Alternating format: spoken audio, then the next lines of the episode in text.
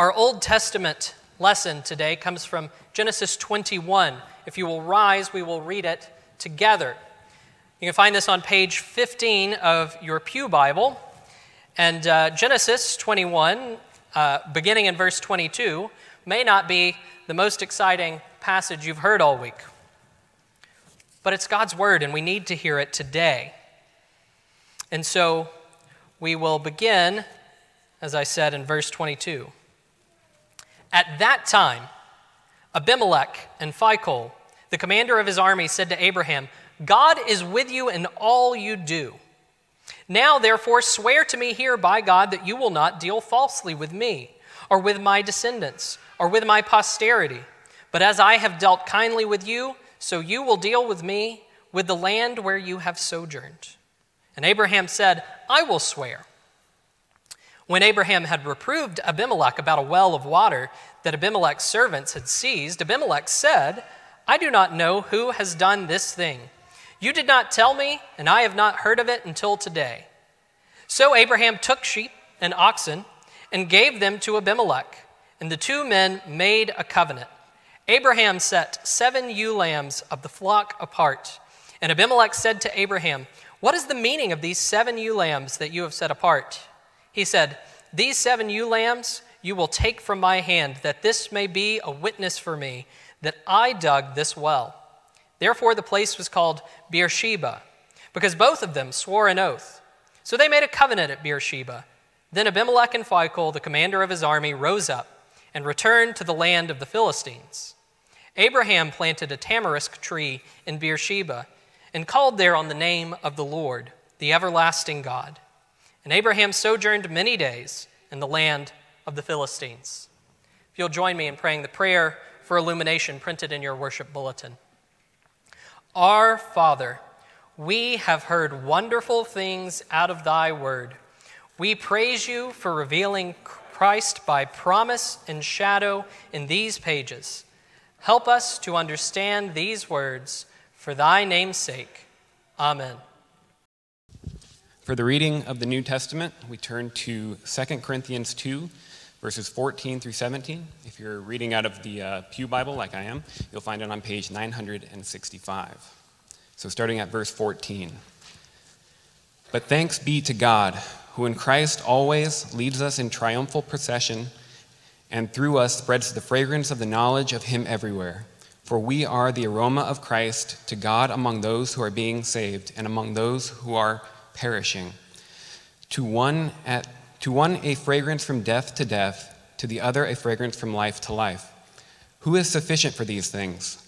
For we are not, like so many, peddlers of God's word, but as men of sincerity, as commissioned by God, in the sight of God, we speak in Christ. Please join me for the prayer of understanding found in your bulletin. Our Father, we have heard wonderful things out of thy word. We praise you for revealing Christ as the fulfillment of the Old Testament and ask you to give us your Spirit so that we may understand the fullness of your truth. Amen.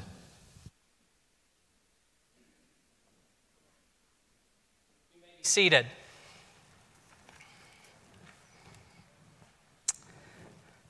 If we were talking after the service and I asked you, what you were doing this next month. What's, what's in the pipeline for you and your family? Uh, and you at the same time knew that you know, your car's safety inspection is coming up. You might, you might mention it. Among all the hopes and dreams of the month, you might say, well, you know, I, I have to take my car to the mechanic sometime this month. It's a big hassle. You'd hardly mention that you'd have to sign paperwork you wouldn't be like, well, I've got to go to the mechanic and I've got to get this and, and I'm going to have to do some paperwork to get the inspection sticker. That's not generally how we speak. And life is, is not predictable. Um, if we went back to chapter 12 when Abraham received the promise of God, he'd probably, if we asked him, not include this episode, or, or many of the episodes rather, that he goes through when he hears, Abraham, go, take your family, get out of Ur of the Chaldees. He probably would say, Yeah, I'm going to go to Canaan, everything will be all right. He wouldn't talk about all the waiting.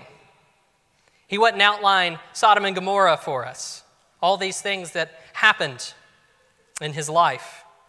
He might outline for us, you know, well, over the next few years, I'm probably going to have to make some covenants. It's kind of analogous, it's an ordinary thing, making these covenants. It's serious, but it's a necessary part of life. Abraham, here in this passage, is doing something kind of mundane. He's making a contract. It seems uh, not fitting for the grandeur of the story of Abraham as we've come to know it. And it is ordinary, it is, in a sense, mundane. But this is also a part of God's story in which Abraham is, is caught up. God is underlining here for us through Moses writing Genesis. This part of the story as well was worth including. It's essential and ordinary.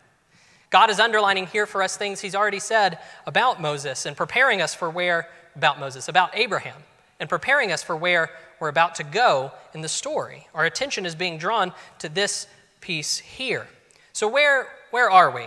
Well, last we heard, last week, right? Isaac was born, he was weaned, Ishmael was cast off. He comes down by Beersheba. One of the first times the name appears is in saying, Ishmael and Hagar settled near this area. And so God has blessed Abraham with two sons. But he's blessed him with the promised son, Isaac, promised and chosen. Through him, Abraham's offspring will be reckoned. And just before that, Abraham had a run in with Abimelech. Right? We remember that story. Abraham sells his wife into Abimelech's harem to try and, ironically, keep them safe. But in reality, God keeps them safe by keeping his promise to Abraham I'll bless those who bless you, I will curse those who make light of you. And so we've seen Abimelech before. He's this king in Gerar, and Gerar is the word for sojourning. So he's this, this sojourning area king. Um, and we heard in this passage, right, he went to the land of the Philistines. But that's a bit of a, an anachronism. The Philistines aren't in the land yet. It's reminding people this is the area he's in, and it's just called Gerar, the sojourning area. That's where Abram, Abraham was. We don't know a whole lot. His name may even be a title. Abimelech means my father is king. It's very common. David will go uh, sojourn amongst uh, Achish in, in Philistia. And in Psalm 34, which we'll sing today, he's called Abimelech. Abraham sojourned with Abimelech, David sojourned and made himself appear crazy to an Abimelech, perhaps a title. So we know, we know these people, there's been an interaction before. Abraham has finally reached that status of having the promised son. And so we come to this story. And so we're going to look at three things today. If you're a note taker, here's the chance to really outline what, you what we're talking about today. We're going to talk about Abraham making this covenant. We're going to talk about the place of this covenant, how it fits into Abraham's story. And we're going to talk about Abraham's comfortable life in the coming conflict just a little bit. But to start, we're going to talk about this covenant and the issues, right, that led to the need for a covenant. So, one of the first things we realize, right, what does Abimelech say? right? Abimelech comes to Abraham God is with you in all that you do.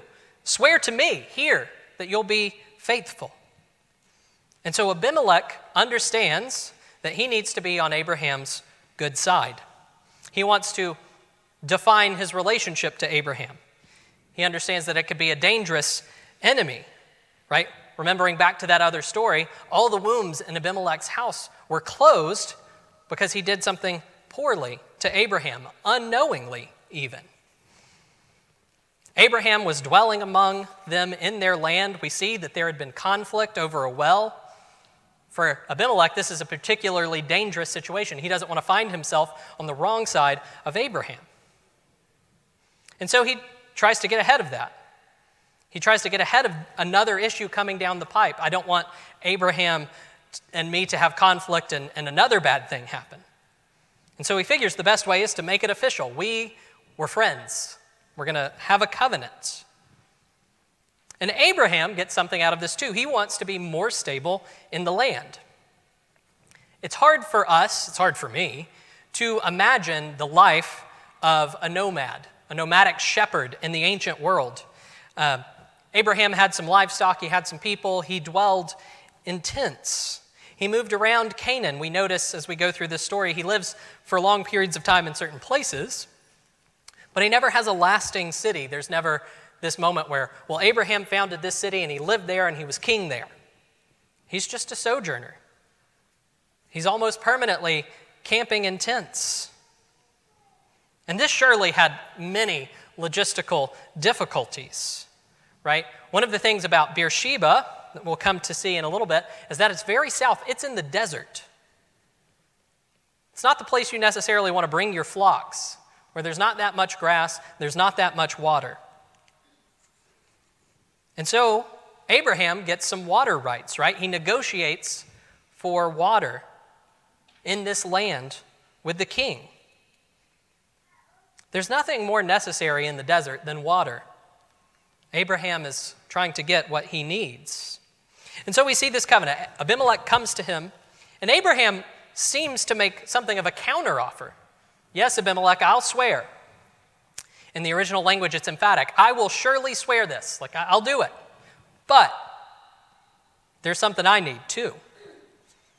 And so Abimelech is not only trying to, to codify his relationship, set up the parameters with Abraham legally, he's also somewhat attempting to be a superior. He comes and he says, Abraham, God is with you. Swear, swear to me. It's an imperative. Swear to me now. Let's make this official. We also see one of the things that's included for us is Phicol, the commander of his army. Abimelech doesn't come alone. He doesn't come by himself. He comes with a military accompaniment. Abraham, it's time. It's time that you swear to me. And he asks an oath of loyalty, faithfulness. Abraham, you're not going to rebel against me. You recognize my kingship. He's asserting himself as worthy of Abraham's loyalty. I've dwelt kindly with you. You do the same with me. He's not been oppressive or hostile, but he's trying to assert somewhat his rights here as king. And Abraham very wisely makes a counteroffer, as I've already mentioned. Abimelech has to make an oath too. This is not a one sided transaction. He sees this opportunity. Abimelech is coming now because of what has happened before. He realizes that God is with him. And so Abraham has to swear, but so should the king. And so Abraham does swear his oath to this king with an addendum, with a caveat. They have to cut the covenant, they have to swear together. It's no longer a one sided thing. And so we see that they, they split animals, right? This is a common covenant sign in the Old Testament. Um, in the Old Testament, you don't make a covenant, you cut it. That's the word. And by doing this, it's as if the two parties are saying, if I break my piece of this, I'll be cut in half too. It's, it's collateral with one's own life. It's taking these agreements as a life or death matter, which, when it comes down to water in the desert or potential war, these are life and death matters. And then we see these, these seven uh, lambs, the ewe lambs, set aside as a witness, right? They're a payment of sorts, a witness that Abraham owns the well. Abimelech can look out and go, Those are that flock that Abraham gave me. He owns a piece of my land. He has rights to that well that he dug. A full number, seven, is given.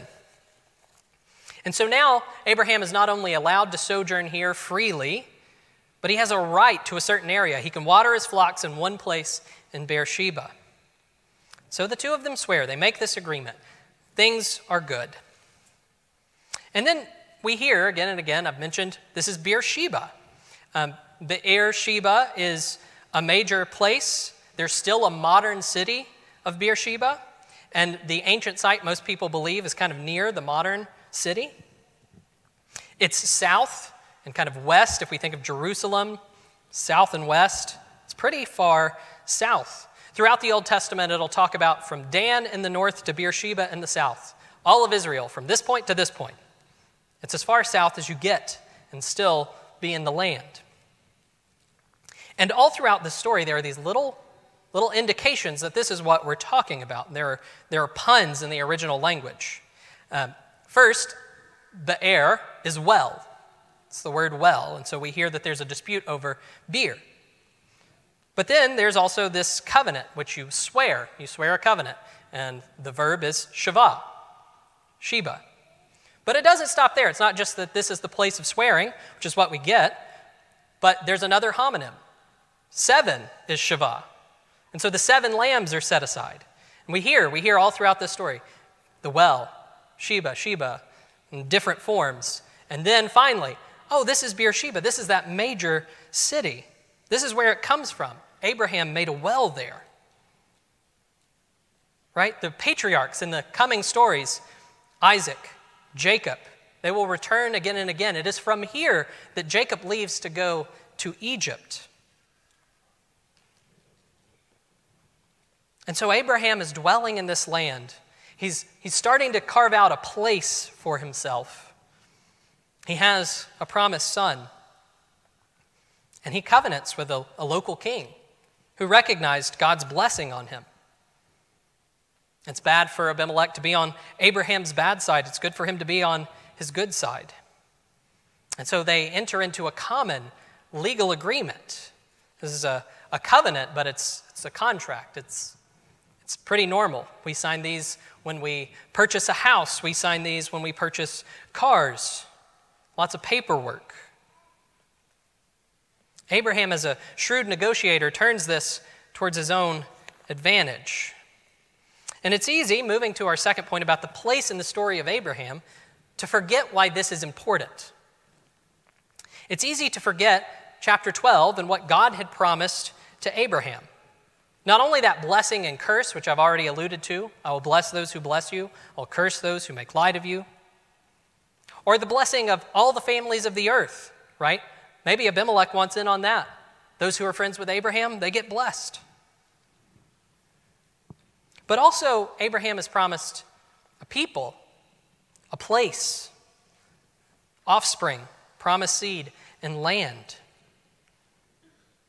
And he now he has that promised seed. Maybe he started thinking, it's time for me to get more stable. Maybe I need to stop moving around. Maybe he's starting to look for an earthly home. But he would live his life, his children would live their lives as sojourners. There would not be a king in the city until Saul and David. He's stabilized, but he's still living in tents. It's a place where his son and grandson will return to in tents. They're still not in a city. Abraham has been promised a place after the sojourn, after slavery in Egypt, but not yet and not now. We have seen Abraham, the sojourner, he's been blessed by Abimelech, he's been blessed by Pharaoh. He's doing really well. He has a lot of money, he has a lot of flocks, he's, he's dangerous. People want him to make covenant with them. He's able in chapter 18 to offer this massive, substantial feast. Even though he's a sojourner, he's pretty well off for a nomad.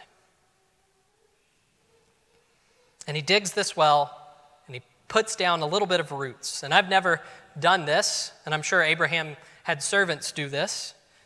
Digging a well does not seem easy. It seems like a pretty big commitment to an area. I'm going to be around here for a while. If you dig down and dig a well, I once had to dig up a dead tree. It wasn't a massive tree, but it was enough. I, w- I would not want to be one of these well digging servants. He's invested. It's necessary. He's settling somewhat. And after this, we see him make further moves in this way. He plants a tree. Some think this might be cultic right? He's planting a tree as part of building an altar. We know that Abraham's not always up to Moses' standards of following the law. But at the very least, he does stop there after this mundane covenant and he worships the Lord, right? He called there on the name of the Lord, the everlasting God. He's stable enough to worship, to stop after this ordinary, normal thing, build an altar there. In short, Abraham is reaching the peak of his stability. He's not going to be more stable than this. He has his promised seed. He has a place. He has a well in some sense. He has rights to be there, though he doesn't own the property. He's as settled as he's going to get. And we could see the sunset on Abraham's story here. You know, if you're reading the Abraham story for the first time and you turn to chapter 21, you go, He dwelled many days in the land of the Philistines. That's a good end to the story. Turn to the next chapter, we'll hear about Isaac's story as he grows up. But that's not what we get. We get the sacrifice of Isaac.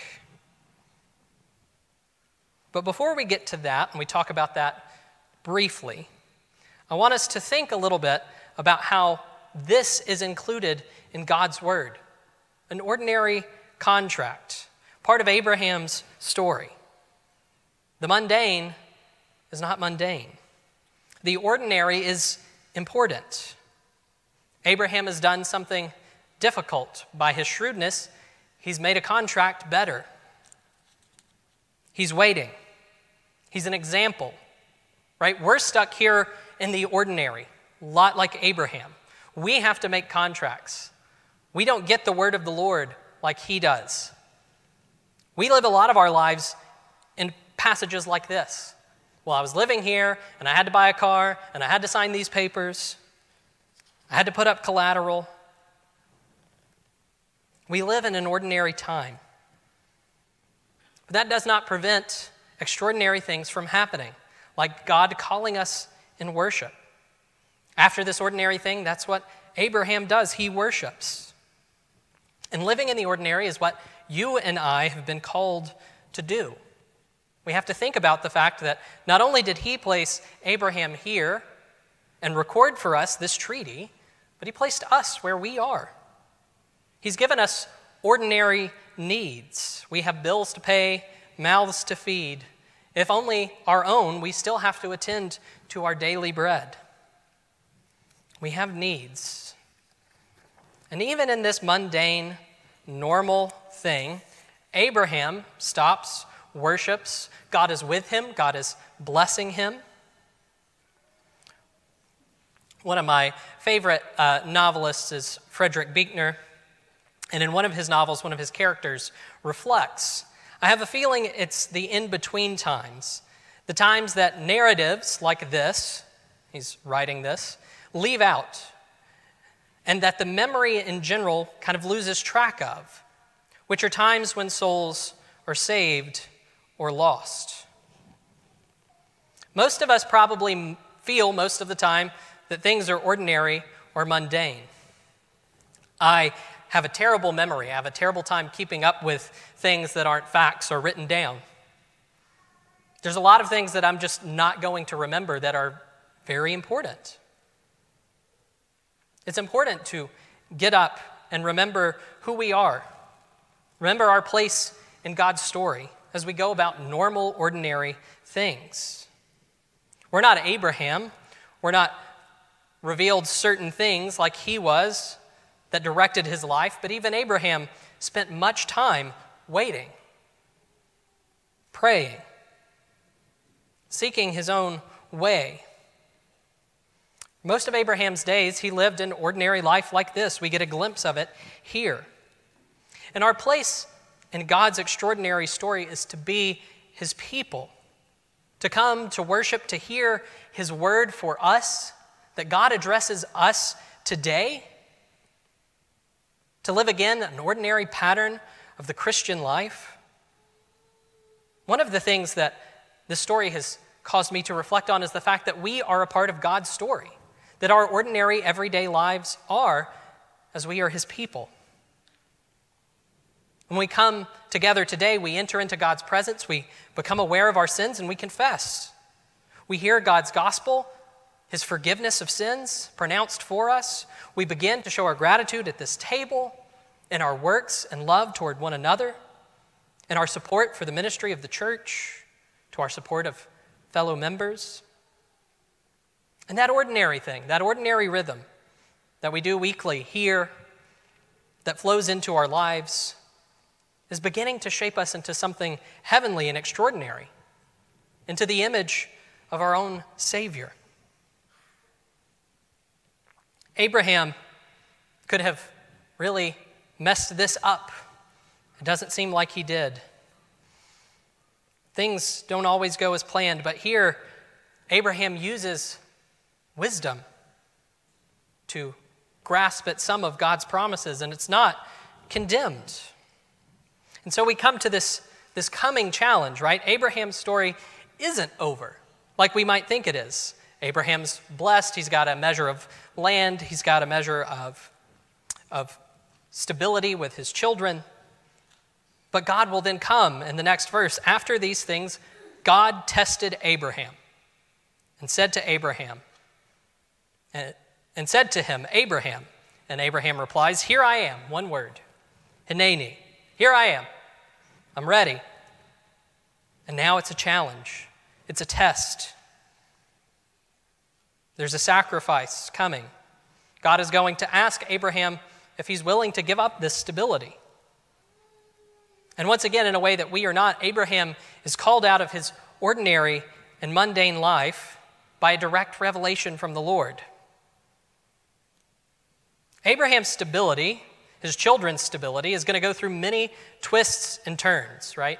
Abraham has the sacrifice of Isaac, the next story. But if we think about Isaac or Jacob or Joseph, it's hardly a straight line from there to being back in the land. They have far from charmed lives. The promises of God do not mean that their lives don't go through difficult times. Jacob will work for 14 years to marry two women. He has to kind of flee and escape from his father in law. Jacob has far from a charmed life. Then he loses his son. His son goes down to Egypt, but he believes him to be dead. God's people, our story goes through many ups and downs. It continues through the Old Testament. It's hardly a straight line to King David or Solomon, it's hardly a straight line after that. This old world keeps twisting and turning. But much like the story of Abraham is not over here, our lives hold for us more things than we can see untold joys and sorrows. And I don't mean this in a cliche sense of your story's not over. There is some truth in that, and we'll come back to it. But what we can rest in is that our stories of difficulty, our stories of joy, are not an indication of God being with us or not with us. He is the author, He is our Father. The promise is that He works things for our good, even the mundane things, even getting up in the morning, even the hard things, being in the hospital, loss. That part of our story is not something outside of God's control or outside of His plan. His gospel means that we trust that He is Almighty God and faithful Father. He is working these things for our good. And so it's important that we find ourselves in the story as God's people. The truth of that cliche that God's story, that our story isn't over, and our sorrows are, are caught up, is that they're caught up as His people. When we experience hard things, we experience them knowing that God is our Father, that He has made promises that will be true, even as we go through hard things now. Right? One of the favorite promises that he makes in Revelation and, and before that in Isaiah is that he will wipe tears away. That seems to mean that his people's lives will have twists and turns, like this coming challenge for Abraham. And we may not see it. We may be at the point where we think our story is, is kind of over. Well, I've got stability, I've got everything God promised me. But God is with us even in those challenging things. And to close, I would like us to think together. I'd like to remind you, right, that much like God blessed Abraham with a people and a place, God gave Abraham an outline of his story, though it wasn't a full outline. God has blessed Jesus with a people and a place. And he's way more stable than Abraham. Right? The place is the heavenly kingdom which cannot be shaken, where he sits on the throne and will sit for eternity. And his people that he has been given currently are pilgrims, sojourning, right? Making their way to the heavenly city. But we shouldn't think of that primarily as negative. This is why we read 2 Corinthians. How does Paul describe it there? It's a victory procession. We are the aroma of the victory of Christ. We're, we're a throng, we're a triumphal band, even in our difficult parts of our lives. We know who we are, we know where the victory is, we know who our King is. We're a triumphal parade, we're a victory parade. And so, people, when they see these things in our lives, when they see us as this triumphal parade, heralding a king of the world to come, they, they join in. Right? What does Paul say? It's, it's the fragrance of life to some, the fragrance of death to others. But that is our part in God's story to be his people, the people that God has given to Christ. And where are we going? We're going to the city that Abraham was going to, the one without foundations, whose builder and founder is God. And our lives may look mundane at times, they may look very challenging and full of sorrows, or very wonderful, full of joy. But we know that we're progressing to untold joy. Right? We have this pledge Christ is in heaven and we're going to him. Humanity can stand before God and enjoy that which it was created for. And we know today, we've heard in our worship service, his call to us to come to him. He called us to himself today, and he promises that we will finally be with him in the heavenly kingdom in the world to come. And so when we're in these mundane moments where we're signing loans, we're buying cars, we're buying houses, we're negotiating a contract, we've got a few lawyers here. They work on these things all the time. We know that this ordinary, ordinary work is part of our lives. It's part of our stories that are caught up in God's story as his people. And we know that we're not the center of that, that God is, that we're going to Him, that He's called us to Him.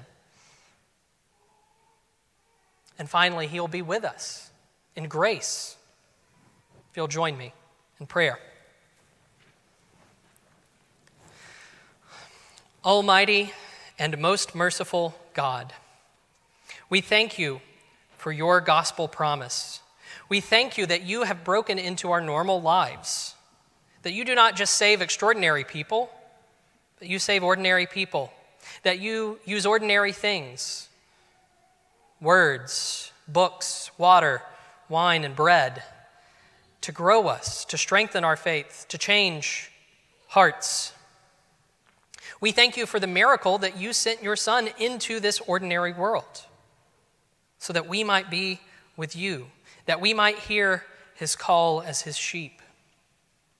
We pray today for contentment in our own lives and our own callings. We ask as we struggle, as we go through loss, as we look forward to joys, that your Spirit would be with us through your word, through your church. We look forward to those joys, and we pray that they would just be a small foretaste of the joy which you hold out for us. We pray that we would come to you in your presence in eternity to come, you would wipe away tears, that you would place us where we were created to be. And as we look forward, we ask that you would strengthen our faith today by your word, by your spirit, by your heavenly table. And we pray all of this in the name of Christ and by his spirit. Amen.